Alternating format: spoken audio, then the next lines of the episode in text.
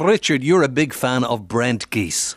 Devoted to them, yes, absolutely devoted to them. Now, people who are not living along the coast may not be familiar with this bird because it's a coastal bird. Now, it's a very good goose to look at because it's very tame. Uh, most geese will disappear the moment you show up on the horizon. The grey legs, or the white fronts, or the pink feet, they are nervous and they go. But the Brent sticks around. He allows you to come in, say, Dublin or in the estuaries around in the east coast. You can get down to about 10 metres from them and they don't take much notice of you. That's because where they breed, there are no people. It's on the, the deserted islands of the Canadian Arctic. 6,000 kilometres away. They're not molested or hunted up there. So when they come here, they have learned to trust us. They're not suspicious of us. Remember, the word Brent is actually derived from brunnen or burned, an old Proto Germanic word meaning burned. And indeed, they look like a log, a charred log that's been in a fire all night. With grey, white and black. Mm. That they have that kind of appearance. Now the interesting they form flocks, and in those flocks, they are not alone. The birds are not alone. They are in little family groups. In family, they are birds that value education. When they leave the Canadian Arctic, they take their babies with them. They form into flocks, but they bring them with them all the way, fly down through Canada, cross over to Greenland, fly on to Iceland, from Iceland onto Strangford Lough. It is a huge journey, and they teach the youngsters that, and the youngsters stay with them through the winter and go back with them for a revision, a revision course. And that's very important. Education is power. And they give their youngsters that education of where to go in autumn and how to get back in the spring. Anyway, they stay late because they've got to go so far. But they, in March now, they will be fattened up. And some of them will go in March and the rest of them will go in April. Now, there's one thought about this. When I started, when I came to Dublin first, 50 odd years ago to Malahide, Brent geese were, uh, were, people were worried about the Brent geese. There's about 6,000, if I recollect, around the Irish coast. Mm-hmm. And uh, they were thought to be uh, declining, they were vulnerable. And uh, in Malahide, we had a couple of hundred at times. Major Rutledge, the famous ornithologist, was studying them. And I used to help him going around reading collars and their neck collars to know who was where. But now there are, I believe, something like 30,000 here. So, although lots of other birds which were considered safe have declined enormously, and you hardly ever see them now, the Brent oddly enough, have thrived, and it's great to see it. It is. It seems to be doing very well indeed, this bird, and we know these numbers thanks to people like Eric Dempsey, our man who counts birds. In fact, I caught up with him at Irishtown Stadium during the week when he was doing just that, counting the Brent geese before they leave on their long migration northwards. So this is one of the locations that I come to on a regular basis. Irishtown Stadium uh, in Ringsend. It's a beautiful facility for the local people to have this right on their doorstep. But of course, I'm not here to run around the track and lose a bit of weight, although I could do it doing that. um, I'm of course looking at the Brent geese, and uh, this is one of the, the favourite areas in um, you know, this part of Dublin where the Brent geese are feeding here and Sean Moore Park, which is just across the road, the GAA pitches here. And at this time of the year, the, the geese are busy feeding. You know, they've, they've spent the winter, uh, the Brent geese have spent the winter in and around all the different areas around Dublin. But they're very actively feeding now because March is the time when they really do need to put on weight. And these birds need to feed up to put on weight for their Atlantic crossing back to the breeding grounds. And they will be leaving Ireland probably towards the end of March, beginning of April, depending, of course, on the, uh, the weather. And so the birds are very actively feeding at the moment. And when the Brent geese arrived, and we've talked about this before, Derek, when mm-hmm. the Brent geese arrive, uh, they, they eat the eel grass along the coast and they will start moving onto the football pitches. So it's like fast food for them. Um, they, they, if they arrive, and it's very interesting this year because you can tell young birds, young birds have like pale coverts, like pale bars on their back. And this winter, the birds have brought back big numbers of young birds. Every pair of adults seem to have two or three, sometimes even four young tagging on. So what the geese are doing is they're bringing the young birds around to all the best pitches, and the young birds are learning where to go. You think they'd keep it for themselves? Well, they're, they they are really looking after their young. They're instructing their young. And This it is- is their young. It is their So you're talking about families A flying family- those flocks. Yes, within because you'll see they have they stick together. The young birds stay with the adult right through the whole winter, and they're learning the ropes. Now, last winter there was hardly any young birds, and it meant that there was enough food for the adults to stay on the coast into January. So the big numbers didn't start moving onto the football pitches until you know January, late January, mid January. Whereas this year, from November onwards, the birds were moving onto the pitches. So all of these flocks arrived.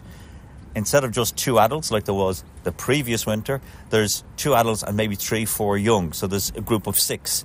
And multiply that by, you know, a thousand pairs, and then suddenly you have big, huge numbers. So the birds have been moving onto the pitches constantly since probably mid November onwards. And you think it's a good year for Brent geese? It's been a great year um, for Brent geese, just looking at firstly the numbers of birds, but we would then check to see how many young birds there are within the flock.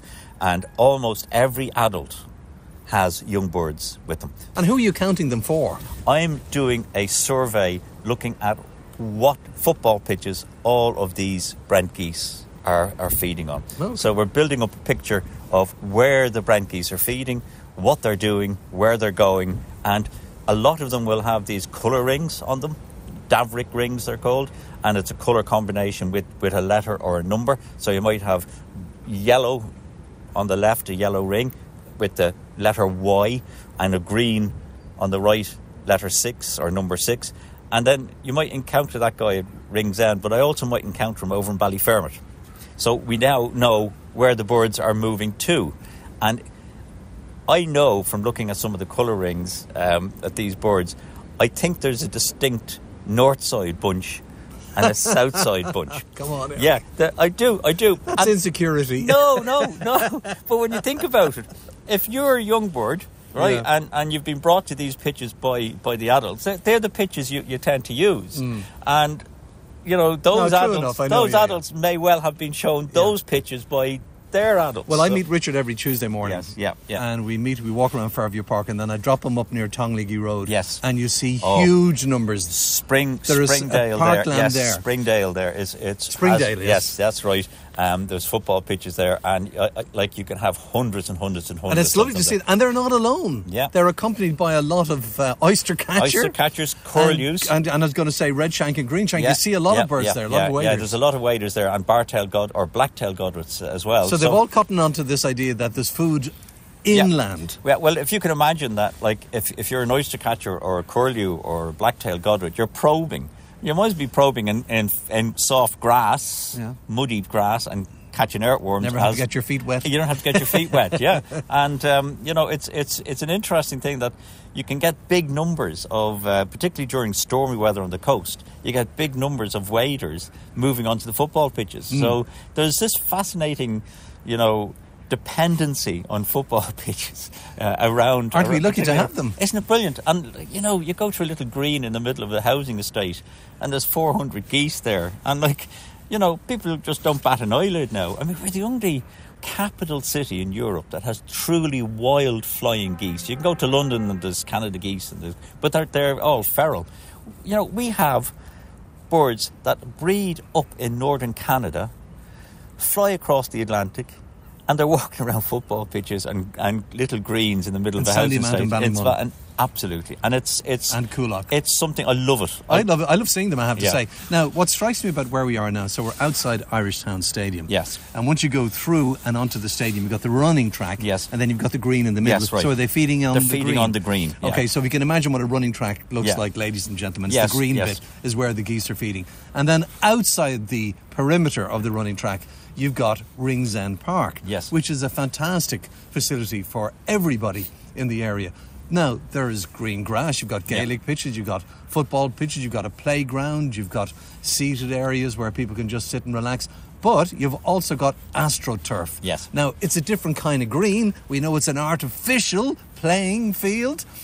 Do they ever make the mistake on going to the AstroTurf, is what I'm wondering? Because there's more and more of it in Dublin now. It is, and it's it's possibly a problem in some areas. But you know, I always say, look, birds aren't thick. Okay, sorry, you know, they're, they're going to land there, and they'll realise very quickly that this isn't this isn't you know grass. They're not going to start eating plastic. You know, they're they're you know, give them credit. I always say, but when you have like a whole load of astroturf going in, it's a sort of one site that's lost to them.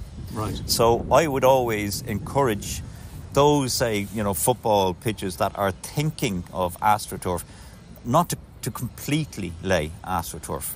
Leave sections that are grass for, for your football pitch, and if you are putting in astroturf, that's fine. Put in a small section, but maybe check to see if you can, or if you're inclined to check to see which which section of the football pitches are the favoured areas for the the geese because they do have favoured areas.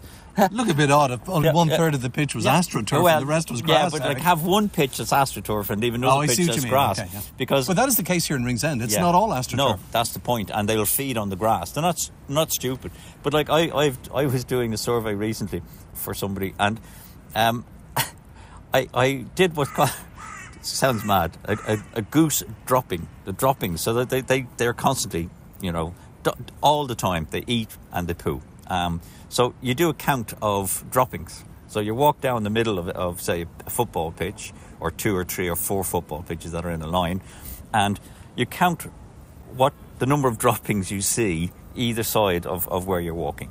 So you might walk, say, uh, one pitch, and you'll you'll find that there's a thousand droppings on that pitch, and then the next one there's six hundred, and then the next one there might be only hundred droppings you can find, and then the next one none. So that will tell you where the geese are concentrating and on which is their favourite areas. And it's a very interesting exercise to do. Uh, of course, you do get you know people looking at you like this half-wit walking down the middle of the pitch counting goose droppings, but it gives you great insight as to where the birds are. And you know, doing a simple exercise that, like that, if you have like four or five football pitches, you're going to put one into astroturf. You know, even an exercise like that will give you an indication of which area are the, the geese most comfortable in.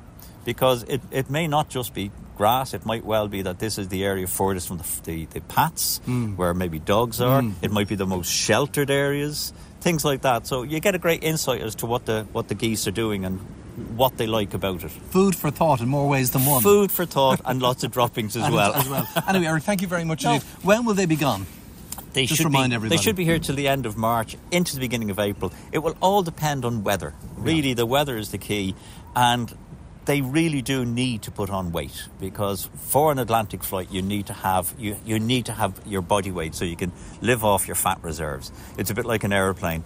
You know, you can you can't fly to, to the states on a half empty tank of fuel. So you need to need to pack on that fuel to get you across. The other interesting thing is that the quality of the food on, on football pitches is not as good as the natural eelgrass that they have. So they tend to need to stay a little longer than previously because the diet isn't as good. It's a bit like uh, a bit like eating McDonald's constantly uh, rather than eating a, a proper balanced diet. So they need to actually stay a little bit longer uh, to, to put on the body weight each each spring. Other fast food outlets are available. Other fast food. All right, Eric, thank you very much indeed. My pleasure. Great guy is Eric, I have to say. Now, more details, as always, on our website, rte.ie forward slash Mooney. And do, if you live along the East Coast, particularly get a chance to see those Brent geese before they head off.